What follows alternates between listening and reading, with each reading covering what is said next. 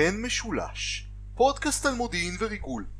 כאן דני אורבך מהחוגים להיסטוריה ולימודי אסיה באוניברסיטה העברית בירושלים. בפרק הקודם אנחנו דיברנו על כשלי מחשבה שמונעים מבני אדם באופן כללי ומאנשי מודיעין באופן ספציפי לראות את המציאות כהווייתה. ובפרק הזה אנחנו נעשה סוג של פוקוס ונתמקד בתוצאה אחת ספציפית של כשלי מחשבה כאלה בתחום המודיעין והיא הפתעה אסטרטגית. אני רוצה שנחזור לרגע לשנת 1941 ובאופן ספציפי לדצמבר 1941. היפנים תוקפים את פרל הרבור. נמל הפנינים בהוואי מפתיעים את ארצות הברית, מרסקים את חיל האוויר שלה, מטביעים רבות מספינות הקרב שלה, ארצות הברית נתפסת עם המכנסיים למטה. וחלק מאנשי המודיעין האמריקאים לא מבינים מדוע לא נעשה שום דבר להגן על פרל הרבור, מכיוון שאותם אנשי מודיעין אומרים הגיעו ידיעות רבות על ההתקפה היפנית המתקרבת. אחד ממנתחי המודיעין הבכירים אמר בייאוש אחרי שהוא ראה את האסון שכבר הזהירו את מקבלי ההחלטות הצבאיים והאזרחיים שיפן עומדת לתקוף. אבל הם ידעו, ידעו, הוא אמר בייאוש.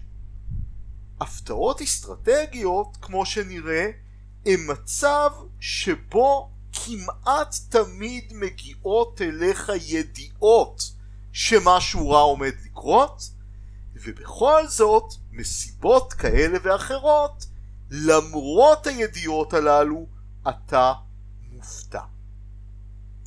ראשית כל אני רוצה לחזור ולהגדיר את המושג הפתעה אסטרטגית שקצת דיברנו עליו גם בפרק הקודם. אתם זוכרים שהבאנו את האנקדוטה על המילונאי האמריקאי נוח ובסטר שאשתו תפסה אותו אה, בוגד בה עם העוזרת והיא צעקה נוח הפתעת אותי. ווובסטר אומר לה אשתי היקרה אני הופתעתי את נדהמת. מה שוובסטר הסביר לאשתו זה למעשה את ההבדל בין שני סוגים של הפתעה. ובסטר ידע שהוא בוגד באשתו, הוא לא ידע מתי היא תתפוס אותו, אבל בכך שהיא תפסה אותו שום דבר לא השתנה בתמונת העולם שלו. לכן ההפתעה שהוא הופתע זה לא הפתעה אסטרטגית. אשתו לעומת זאת נדהמה. היא הייתה בטוחה שבעלה נאמן לה. ולכן כל תמונת העולם שלה התערערה. וזה מה שוובסטר אה, אמר, את נדהמת, זה בדיוק מצב של הפתעה אסטרטגית. חוקר המודיעין צבי לניר, בשפה יותר יבשה ומקצועית, אומר שזה ההבדל בין הפתעה מצבית כלומר אתה מופתע בנוגע לפרטים מסוימים אבל לא בנוגע לעצם תמונת המציאות להפתעה בסיסית. הפתעה בסיסית זה הפתעה שמערערת את תמונת העולם שלך ואומר לניר הפתעה בסיסית מבוססת על תמונת עולם שגויה ולכן לא משנה איזה מודיעין יגיע אליך ואילו פרטים יגיעו אליך אתה עדיין תהיה מופתע. אנחנו בפרק הזה ננסה להראות למה אנשים מופתעים באופן אסטרטגי ולמה אנשי מודיעין מופתעים באופן אסטרטגי. כמו שאנחנו נראה, אין לשאלה הזאת תשובה אחת ובטח לא תשובה אחת פשוטה. יש כמה תיאוריות, אף אחת מהן לא מצליחה להסביר את התופעה בכללותה, אבל יש מקרי מבחן היסטוריים מסוימים שיותר קל להסביר עם תיאוריה אחת ולא עם אחרת. ואנחנו נסביר את התיאוריות האלה, נשתמש גם בדוגמה של נוח ובסטר, אבל גם במקרה מבחן היסטוריים של הפתעות אסטרטגיות אמיתיות. אנחנו נדבר על תיאוריית האותות והרעש של רוברטה וולדשטטר, ואנחנו נדגים אותה עם שני מקרי מבחן היסטוריים, פרל הרבור ורצח רבין. לאחר מכן אנחנו נדבר על ההפתעה של ברית המועצות במבצע ברברוסה, ואותה ננסה להדגים עם תיאוריה אחרת על הפתעה אסטרטגית, פוליטיזציה של המודיעין ומה שנקרא סגירות מחשבתית או סגירות קוגניטיבית. נזכיר בקצרה, כי כבר דיברנו על זה בפרק השביעי של הפודקאסט, את מלחמת יום כיפור וכדוגמה להפתעה אסטרטגית שנגרמת בגלל קונספציה. ונסכם עם דיון כמה הפתעה אסטרטגית באמת משפיעה על המציאות.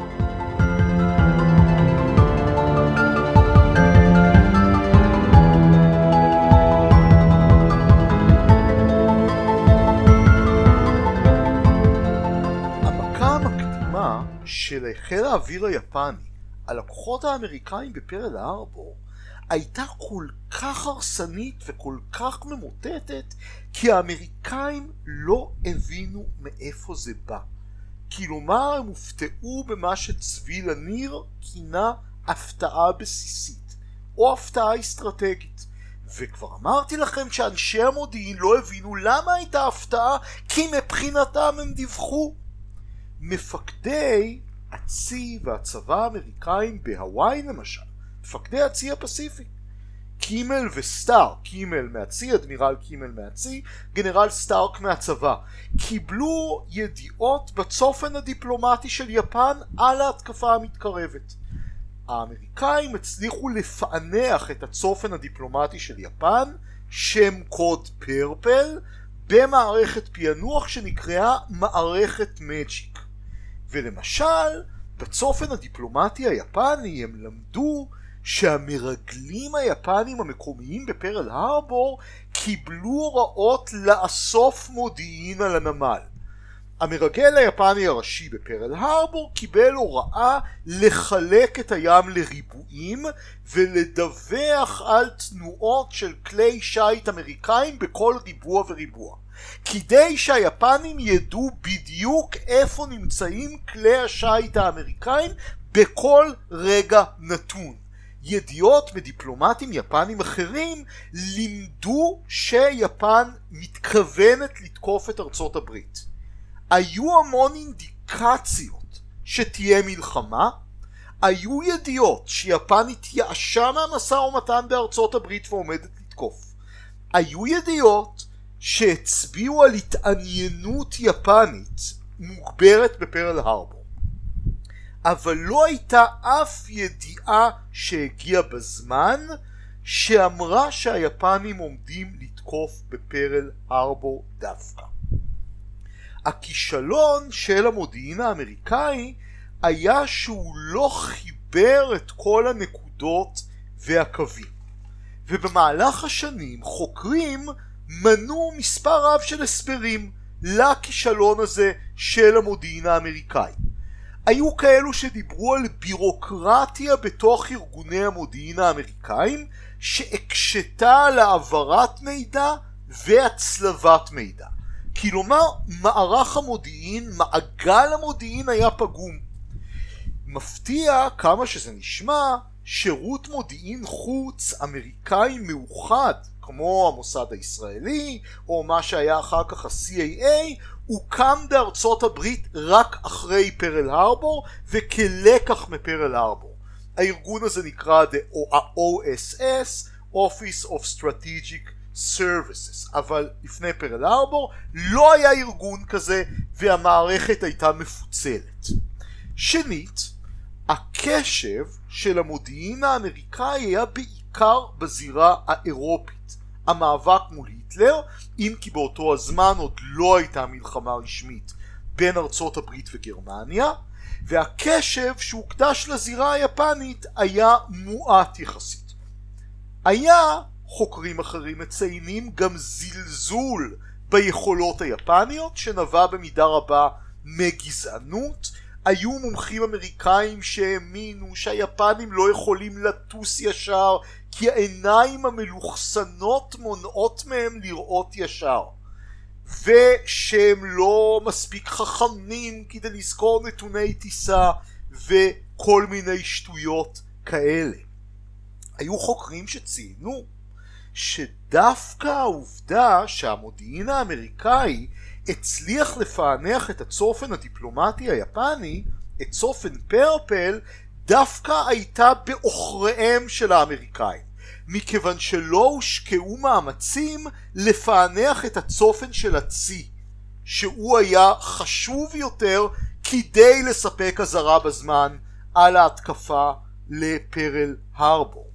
בצופן הדיפלומטי למעשה לא היה מידע חד משמעי שהצביע שההתקפה תהיה דווקא על פרל הרבור היה יותר מידע על התקפה באופן כללי והיה מידע על התעניינות בפרל הרבור. אבל בצופן של הצי היו ידיעות הרבה יותר מדויקות על ההתקפה. האמריקאים לא הצליחו לקרוא אותו. ולבסוף יש חוקרים שמדברים על כך שביטחון המידע, ביטחון השדה של השייטת היפנית היה כזה שהאמריקאים לא היה להם מספיק ידיעות כלומר השייטת היפנית שהתקדמה לתקוף את פרל הרבור שמרה על דממת אלחוט ולא נתנה לאמריקאים הזדמנות לזהות אותה ולתקוף אותה.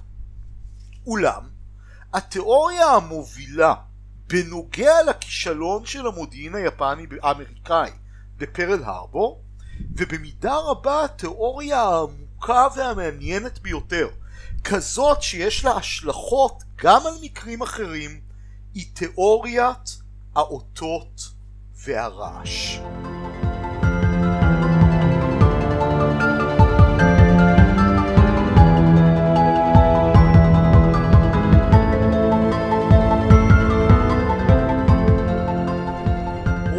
וולשטטר הייתה אחת הנשים הראשונות שהשתלבו בתחום לימודי הביטחון במלחמה הקרה בארצות הברית.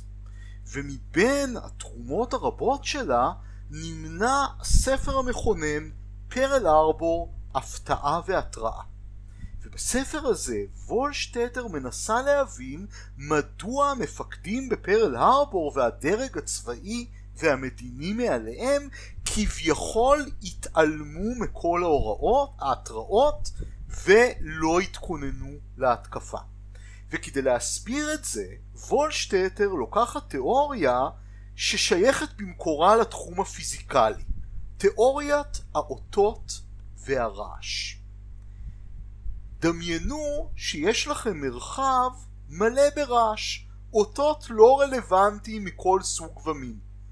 ואז לתוך הרעש הזה, באופן ובזמן שאתם לא מודעים לו, מגיעים אותות אמיתיים, אותות רלוונטיים. יהיה לכם מאוד מאוד קשה לסנן את האותות מתוך הרעש, את הזהב מתוך הסיגים, את המידע הרלוונטי מתוך המידע הלא רלוונטי. כדי להבהיר את התיאוריה הזאת בדוגמה פשוטה, בואו נחזור לדוגמה של נוח ובסטר ואשתו. נשאלת השאלה למה אשתו של נוח ובסטר הופתעה שבעלה בגד בה ונניח לצורך הדוגמה שגברת ובסטר שכרה בלש פרטי שנתן לה ידיעות על כך שבעלה בוגד בה אבל אפשר לשאול בדיעבד למה היא לא הקשיבה לאותו בלש פרטי? למה היא לא ידעה? למה היא הופתעה? ואז אני אומר לכם, כי הבלש הפרטי נתן לה הרבה מאוד מידע שגוי ולא רלוונטי.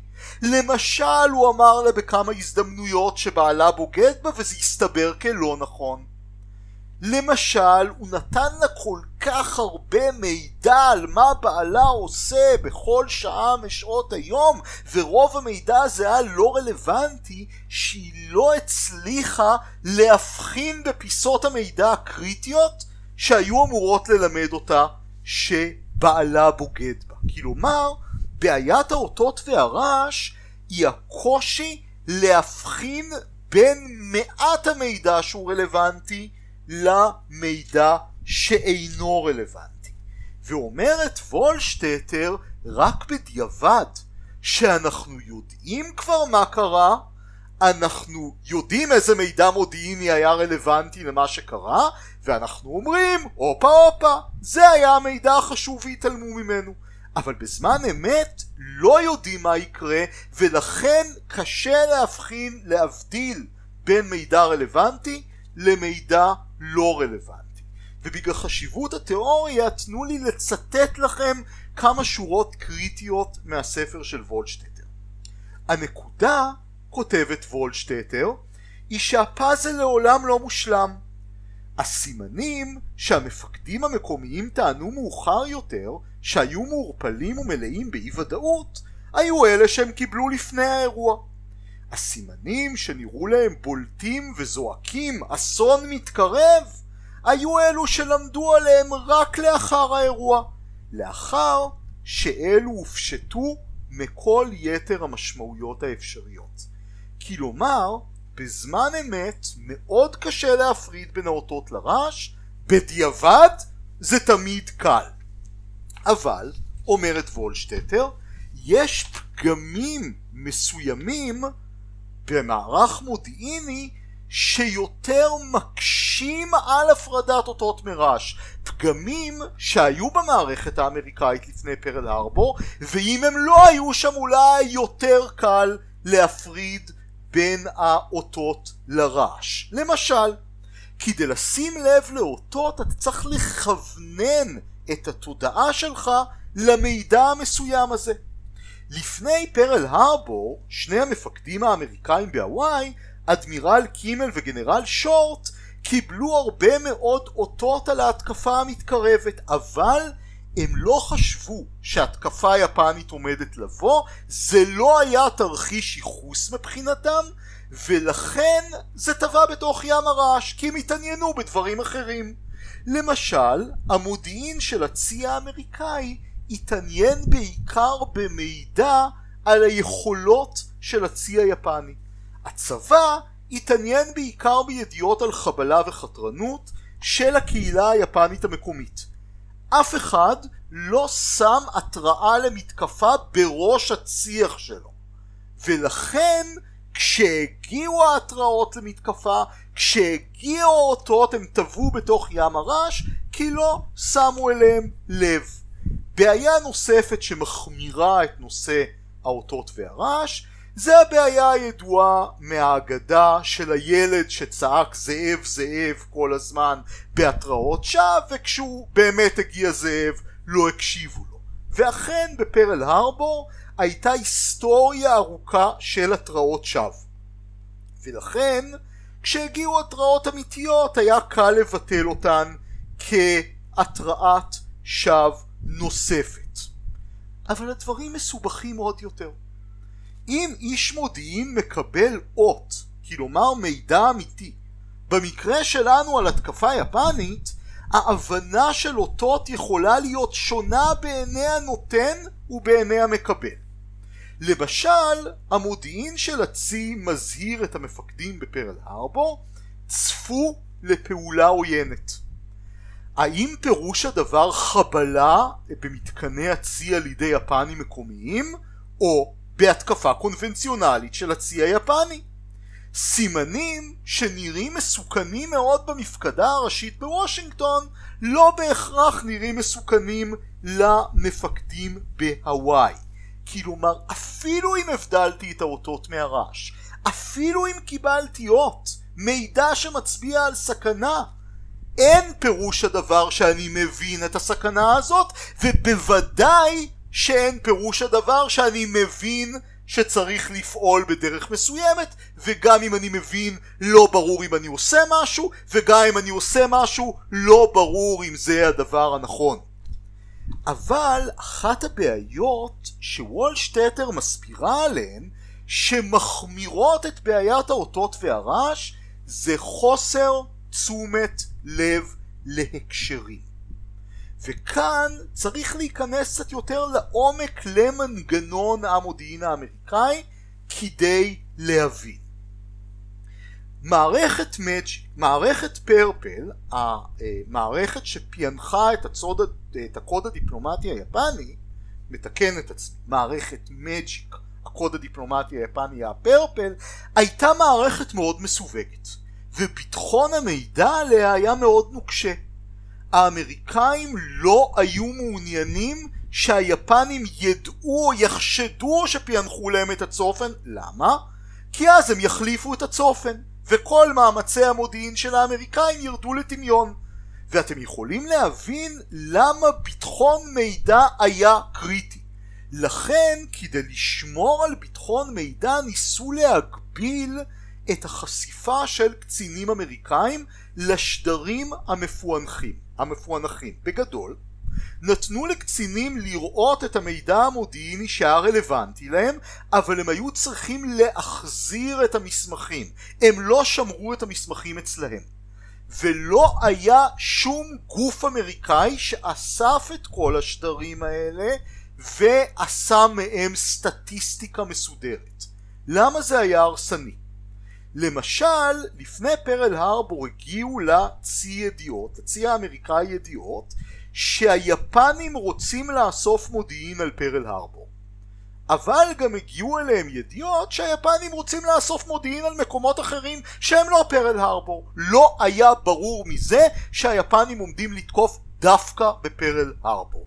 אבל אם מישהו היה אוסף את השטרים ועורך מהם סטטיסטיקה הוא היה רואה שבחודש שלפני ההתקפה היו יותר בקשות יפניות על מידע על פרל הרבור מאשר על מקומות אחרים.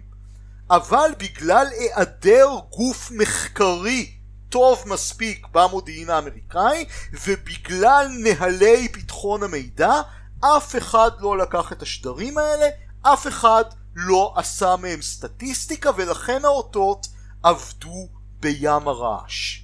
ולבסוף, וולשטטר אה, מדברת על ההיעדר של מודיעין ממקורות גלויים, מה שנקרא אוסינט.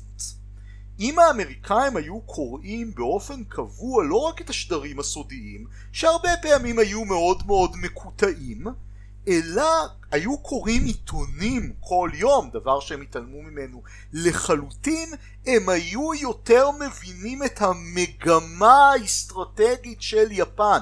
היה להם הקשר רחב שבתוכו הם היו יכולים לשים את הידיעות הסודיות ולקבל תמונת מודיעין מלאה יותר, הם לא עשו את זה. כלומר, אפשר להסביר את בעיית האותות והרעש גם כשיבוש במעגל המודיעין שדיברנו עליו כבר בפרק הראשון של הפודקאסט הזה. צי"ח, אתם זוכרים, המשימות שנותנים למודיעין, הצי"ח לא היה טוב, הוא לא התכוון להתראה בפני התקפה אלא לדברים אחרים, האיסוף לקה בחסר ובעיקר לא היה מחקר. וולשטטר אומרת שאבי אבות הטומאה במובן הזה זה ההפרדה בין איסוף למחקר. ברגע שאתה נותן לגוף רק לאסוף מודיעין אבל לא לחקור אותו אי אפשר להפיק מהמודיעין הזה את המשמעויות שלו אי אפשר להפריד בין האותות לבין הרעש.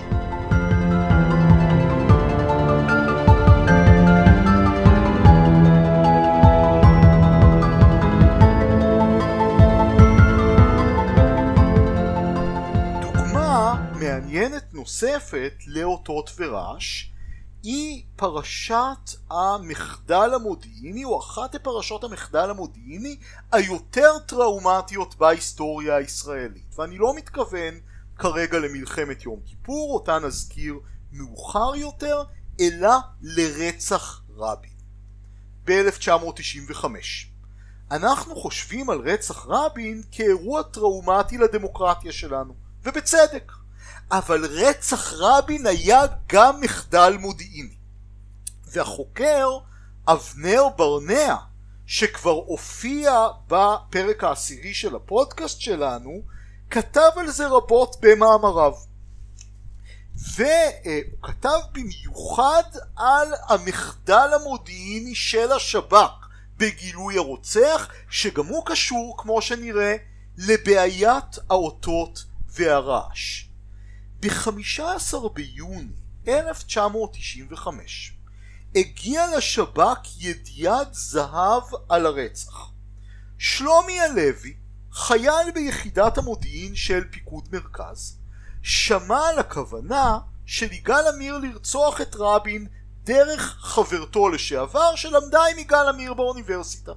אבל הוא לא רצה להפליל את יגאל עמיר אז הוא דיווח למפקדים שלו סיפור מצוץ מהאצבע על כך שהוא שמע בשירותים בתחנה המרכזית בתל אביב שני אנשים מדברים על התימני המקורזל הנמוך הגנוב שמתכנן לרצוח את רבין. היה אפשר לקחת את שלומי הלוי ולשים אותו בחקירת שב"כ צולבת ולהוציא ממנו את המידע האמיתי אבל השב"כ לא התייחס לאות הזה ברצינות מכיוון שכמו במקרה של פרל ארבור האות טבע בים של רעש. דביר קריב, איש המחלקה היהודית באותה תקופה, כתב לימים שבאותו הזמן הגיעו הרבה מאוד התראות שווא למיניהן על כוונה של פעילי ימין קיצוני לפגוע ברבין, בפוליטיקאים אחרים, בערבים, וביחס לכל יתר ההתראות האלו, ההתראה של שלומי הלוי לא נראתה חשובה.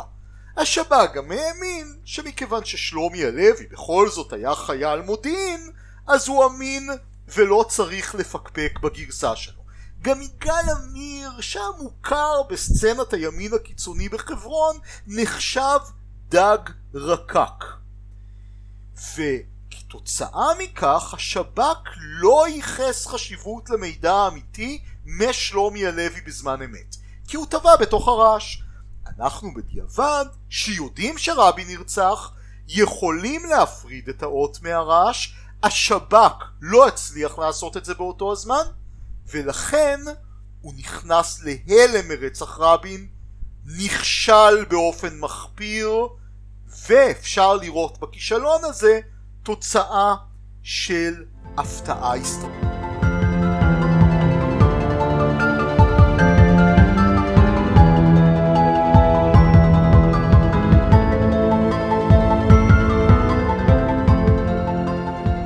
ההפתעה האסטרטגית הבאה שנדבר עליה היא מבצע ברברוסה. ופה אנחנו חוזרים ליוני 1941. גרמניה פולשת לברית המועצות ומפתיעה את ברית המועצות לחלוטין. וזאת למרות שהאורגנים השונים של המודיעין הסובייטי נתנו לסטלין הרבה מאוד מידע גולמי שהיה אמור ללמד את סטלין לפחות שהגרמנים מרכזים כוחות על הגבול הסובייטי ומתכוננים לפלישה. בנוסף, סטלין קיבל התראות גם מגורמים זרים רבים על כוונת הפלישה הגרמנית.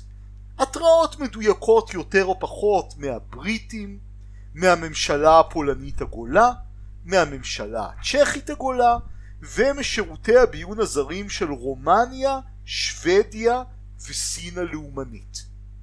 היה אפשר להצליב את הידיעות האלה.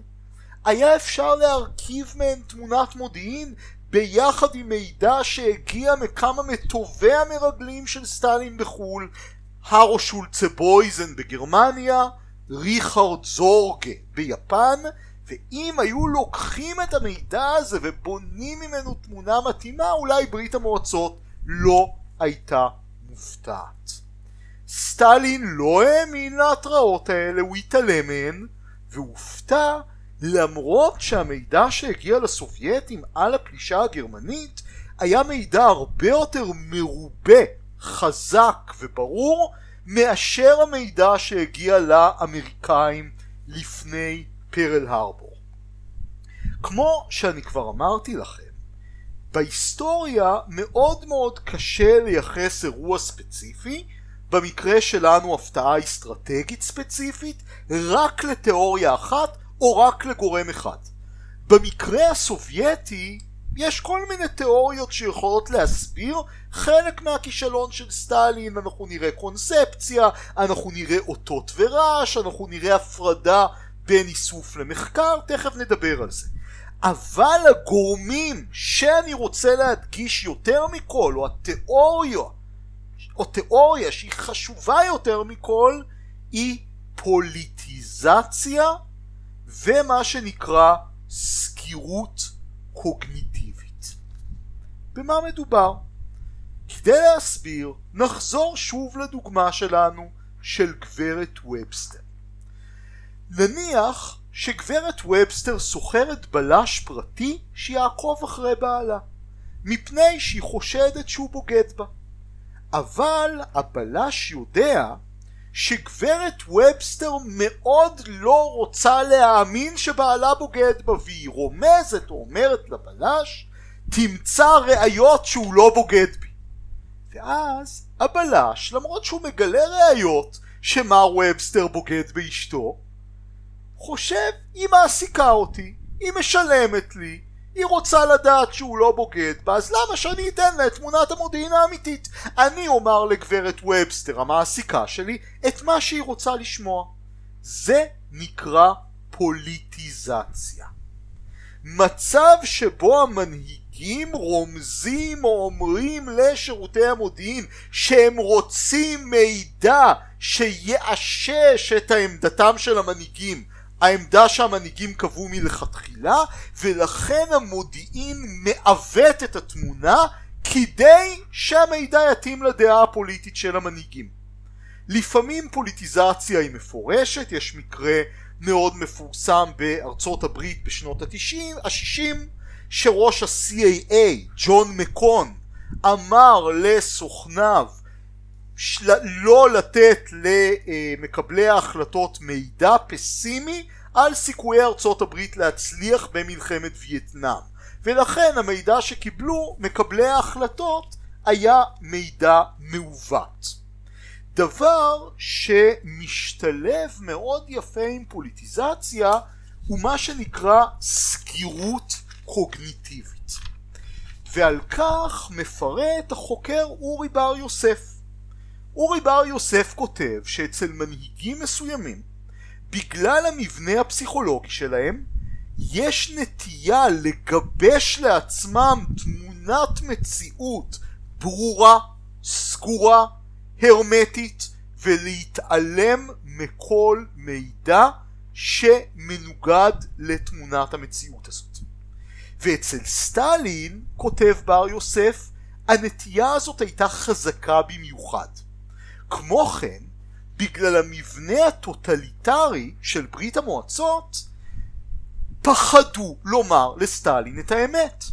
נתנו לסטלין מידע מודיעיני שהתאימו הערכות מודיעיניות שהתאימו לעמדתו מלכתחילה.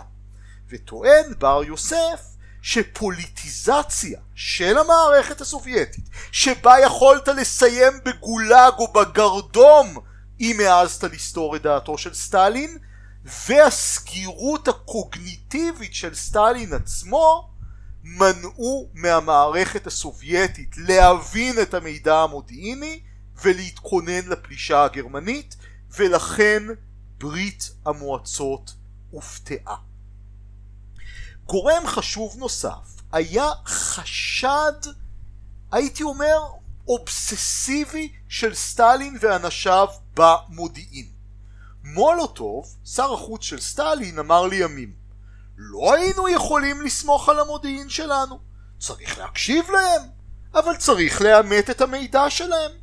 סוכני מודיעין יכולים לדחוף אותך למקומות כל כך מסוכנים שלעולם לא תוכל לצאת מהם. בכל מקום יש פרובוקטורים רבים מספור. זו הסיבה שאינך יכול לתת אמון במודיעין מבלי לבדוק אותו בדקדקנות פעם אחרי פעם. אבל מולוטוב טועה ומטעה. הוא מבלבל בין גישה ביקורתית בריאה של חשד במקורות מודיעיניים ספציפיים והצלבת מידע לבין פרנויה מוחלטת, חשד בסיסי כלפי כל מה שהמודיעין אומר שמאשש את הדעות הקדומות שלנו ממילא. ואני מחזיר אתכם לדיון שלנו על הטיית אישוש בפרק הקודם. אם אתה לא מאמין לשום דבר שהמודיעין אומר אז אין ערך במודיעין. וכך עשו בדיוק סטלין ומולוטוב. סטלין היה משוכנע שגורמים קיצוניים בהנהגה הגרמנית וכן הבריטים רוצים לגרום למלחמה בין ברית המועצות לגרמניה שתיגרם על ידי פרובוקציה ולכן הוא פירש כל ידיעה מודיעינית שהגיעה אליו ולימדה אותו שהגרמנים מתכננים לתקוף, סטלין פירש אותה כחלק מאותה פרובוקציה. שימו לב לסגירות הקוגניטיבית של סטלין. יש לו כבר תמונת עולם וכל מידע מודיעיני שמגיע מתויג בראש שלו באופן שמתאים לתמונת העולם הזאת. לכן, למרות שבמקרה הסובייטי, להבדיל מהמקרה האמריקאי בפרל הרבור, היה יותר קל להפריד בין האותות לבין הרעש, הפוליטיזציה של המערכת והסקירות הקוגניטיבית של סטלין, כך טוען אורי בר יוסף, הפכו את המערכת לאטומה למידע חדש. סטלין גם האמין שהיטלר ייתן אולטימטום לפני שהוא יתקוף וכך ייתן לברית המועצות להיערך גם זה לא היה נכון. אבל כל תיאוריה, כמו שאמרנו, היא תמיד תיאוריה חלקית ולא ניתן להסביר את ההפתעה של סטלין רק לפי התיאוריה של בר יוסף. בנוסף לה, גם לתיאוריות אחרות יש מקום. למשל, בפרק הקודם דיברנו על שיקוף מראה. ההנחה שהאויב שלך חושב כמוך ויש לו את אותו הרציונל שלך. סטלין למשל קיבל ידיעות נכונות שלצבא הגרמני אין מספיק ציוד חורף. סוכנים של המודיעין הצבאי הסובייטי רכרכו ליד חוות כבשים באירופה כדי לבדוק את מחיר בשר הכבש. למה זה חשוב? מפני שאם שוחטים הרבה כבשים למעילי פרווה למספר עצום של חיילים, אז יוצא הרבה בשר כבש לשוק, ואז המחיר יורד בחדות. והסוכנים האלה אמרו לסטלין, מחיר בשר הכבש לא יורד, כלומר סטלין ידע שלצבא הגרמני אין מספיק מעילים, אין מספיק ציוד חורף, והוא חשב מי יהיה כל כך משוגע לתקוף את ברית המועצות בלי ציוד חורף? אבל הרציונל של היטלר, האופן שבו הוא חשב היה מאוד שונה מסטלין. סטלין ידע אני לא הייתי תוקף במצב כזה, והוא הניח שגם היטלר לא יתקוף במצב כזה, ושיקוף המראה הזה הוביל לאסון. היה כאן גם עניין, כמו בפרל ארבור, של הפרדה בין איסוף למחקר. מחקר והערכה באופן עקרוני היו הפררוגטיבה של סטלין לבדו, ולכן המודיעין שהגיע אליו לא הורכב, לא הורכבה ממנו תמונת מודיעין מדויקת, הוא היה הרבה פעמים מאוד מקוטע. וכמו בפרל ארבור, גם כאן היו אותות ורעש.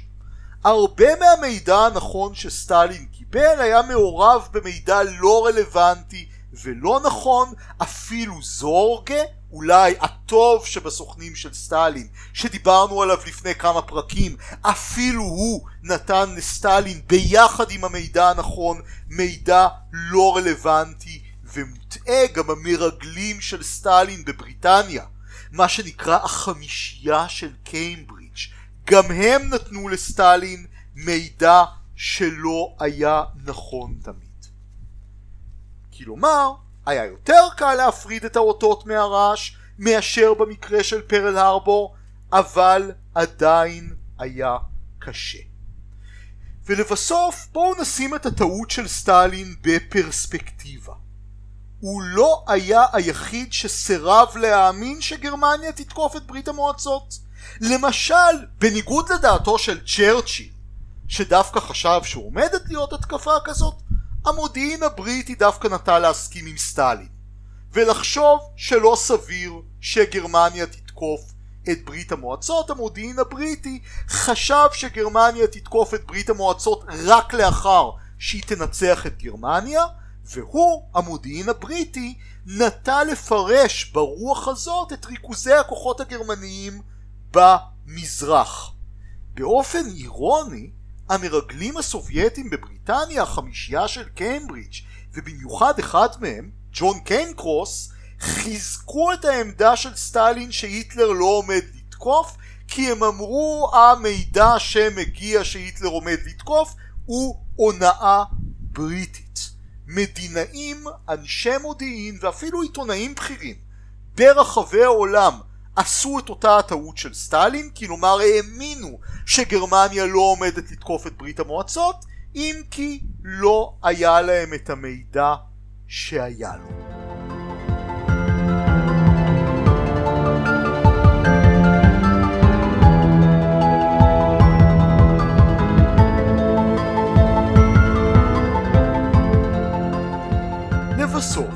אני רוצה לדבר על גורם נוסף להפתעה אסטרטגית שקשור לגורמים שדיברנו עליהם קודם, אותות ורעש, פוליטיזציה, סגירות קוגניטיבית וכל היתר, וזה קונספציה. קונספציה היא רעיון, היא תפיסת עולם שהיא לא רק תפיסת עולם של אדם יחיד, היא תפיסת עולם של קבוצה. והיא תפיסת עולם או הערכת מציאות שהיא בדרך כלל די לוגית, היא מבוססת על ניסיון, היא מבוססת על קונצנזוס, דבר בה נשען על דבר, היא לפעמים נבנתה בהדרגה, נוח להחזיק בה, לא נוח לשנות אותה, ולכן ברגע שמגיע מידע שסותר את הקונספציה מתעלמים ממנו, או מפרשים אותו בהתאם לקונספציה. וכך ניתן להסביר בדיעבד מדוע הופתענו אסטרטגית, מדוע לא הקשבנו למידע ולמודיעין. אולי האופן שבו תיארתי קונספציה עכשיו יזכיר לכם מאוד את הנושא של סגירות קוגניטיבית שהזכרתי קודם. אבל אם סגירות קוגניטיבית היא כשל ברמת היחיד, המנהיג, מקבל ההחלטות, קונספציה היא כשל ברמת הארגון. לא אדם אחד מאמין בקונספציה, קבוצה מאמינה בקונספציה. וכמובן הדוגמה הקלאסית לקונספציה היא מלחמת יום כיפור. ואנחנו דיברנו על המלחמה הזאת בפרוטרוט בפרק השביעי של הפודקאסט שעסק באשרף מרואן המלאך ונדבר לכן על ההפתעה האסטרטגית של ישראל במלחמת יום כיפור בקווים כלליים. במשך מספר שנים אחרי הניצחון הישראלי ב-1967 המודיעין הישראלי העריך את המציאות כדלהלן כשאני אומר את המודיעין הישראלי אני מתכוון בעיקר לאמ"ן, למודיעין הצבאי. ראשית, סוריה לא תתקוף בלי מצרים. שנית, מצרים עדיין לא מוכנה למלחמה ולא תצא למלחמה בישראל אלא אם תקבל מהסובייטים מטוסי קרב חדישים וטילי סקאד שיוכלו לתקוף מטרות בעומק ישראל זאת כדי להתגבר על העליונות האווירית הישראלית. מטוסי הקרב החדשים עדיין לא הגיעו ב-1973 ולכן אמן האמין שמצרים לא מתכוונת לתקוף. הקונספציה לא הייתה שגויה לגמרי היא נבנתה על מידע מודיעיני אמיתי שהגיע לאמן לאורך השנים. מה שאמן לא ידע זה שבסוף 1972 סאדאת, נשיא מצרים, שינה את תוכניותיו. ואם קודם התכנון של סאדאת התאים לקונספציה של המן, כלומר המן קרא את סאדאת נכון, לאחר שלהי 1972 זה כבר לא היה נכון. דרך קבלת ההחלטות של סאדאת הייתה מאוד לא בירוקרטית. הוא לא נהג להתייעץ עם הרבה אנשים, הוא נהג להחליט החלטות לבדו, ולכן היה קשה לישראלים להבין שהוא שינה את דעתו. והוא החליט לצאת למלחמה גם בלי טילי קרקע קרקע ומטוסי קרב חדשים וכדי להתמודד עם העליונות האווירית הישראלית הוא הגביל את המבצע למרחק קצר יחסית מהתעלה היכן שהכוחות שלו עדיין יחסו בצל מטריית הנ"מ המצרית. הפרטים לא חשובים לנו עכשיו. מה שחשוב זה שסאדאת שינה את תוכניותיו והמודיעין הישראלי התחיל לקבל מידע על שינוי התוכניות של סאדאת במיוחד מסוכן החדירה הישראלי במצרים אשרף מרואן ראש הלשכה והיועץ של סאדאת. אבל המידע שנתן מרואן על התראה למלחמה לא התאים לקונספציה המוכנה מראש. אמן פירש כל פיסת מידע שלא התאימה לקונספציה, בעיקר ראש אמן אלי זעירה, או כלא אמינה, או פירש אותה באופן שיתאים לקונספציה. ולכן אמן הופתע אסטרטגית שהמצרים תקפו.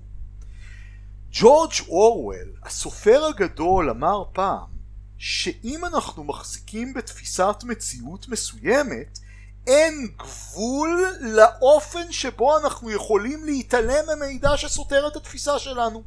כביכול, אומר אורוול, אפשר להמשיך בתהליך ההונאה העצמית הזה עד אין סוף, רק שבסופו של דבר תפיסה שגויה נתקלת במציאות קשיחה, לרוב בשדה הקרב.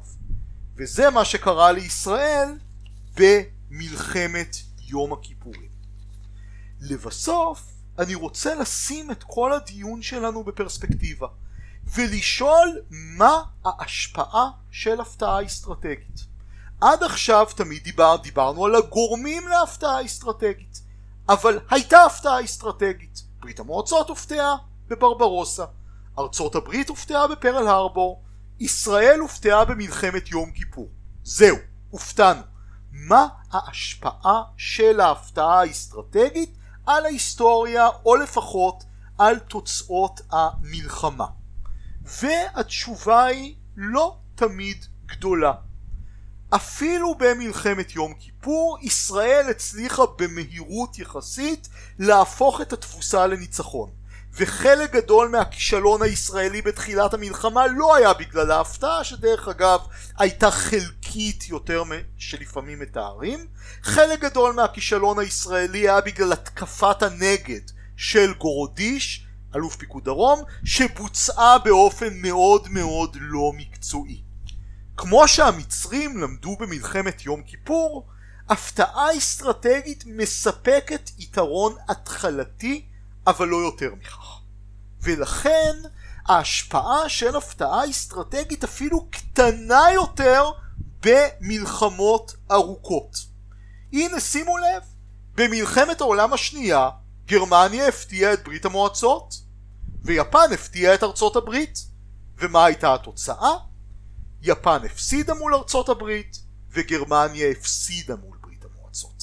מכיוון שכאמור הפתעה אסטרטגית נותנת רק יתרון התחלתי ובמלחמה ארוכה בסופו של דבר היתרון הזה יתפוגג והצד שיש לו יותר משאבים צבאיים, כלכליים, יכולת לעמוד במלחמה לאורך זמן הוא הצד שינצח. מתי הפתעה אסטרטגית יכולה להיות מכריעה במלחמה? רק במלחמות מאוד קצרות ומכריעות כמו מלחמת ששת הימים שבהם הצד שמפתיע יכול לנצל את ההפתעה שלו ולנצח במהירות אחרת ההשפעה של הפתעה אסטרטגית יכולה להיות מוגבלת יחסית. בפרק הבא אנחנו נעבור מהפתעה אסטרטגית למצב שבו הצד השני משבש לך את תפיסת המציאות במתכוון, העולם המרתק והמופלא של ההונאה. האזנתם לסוכן משולש, פודקאסט על מודיעין וריגול.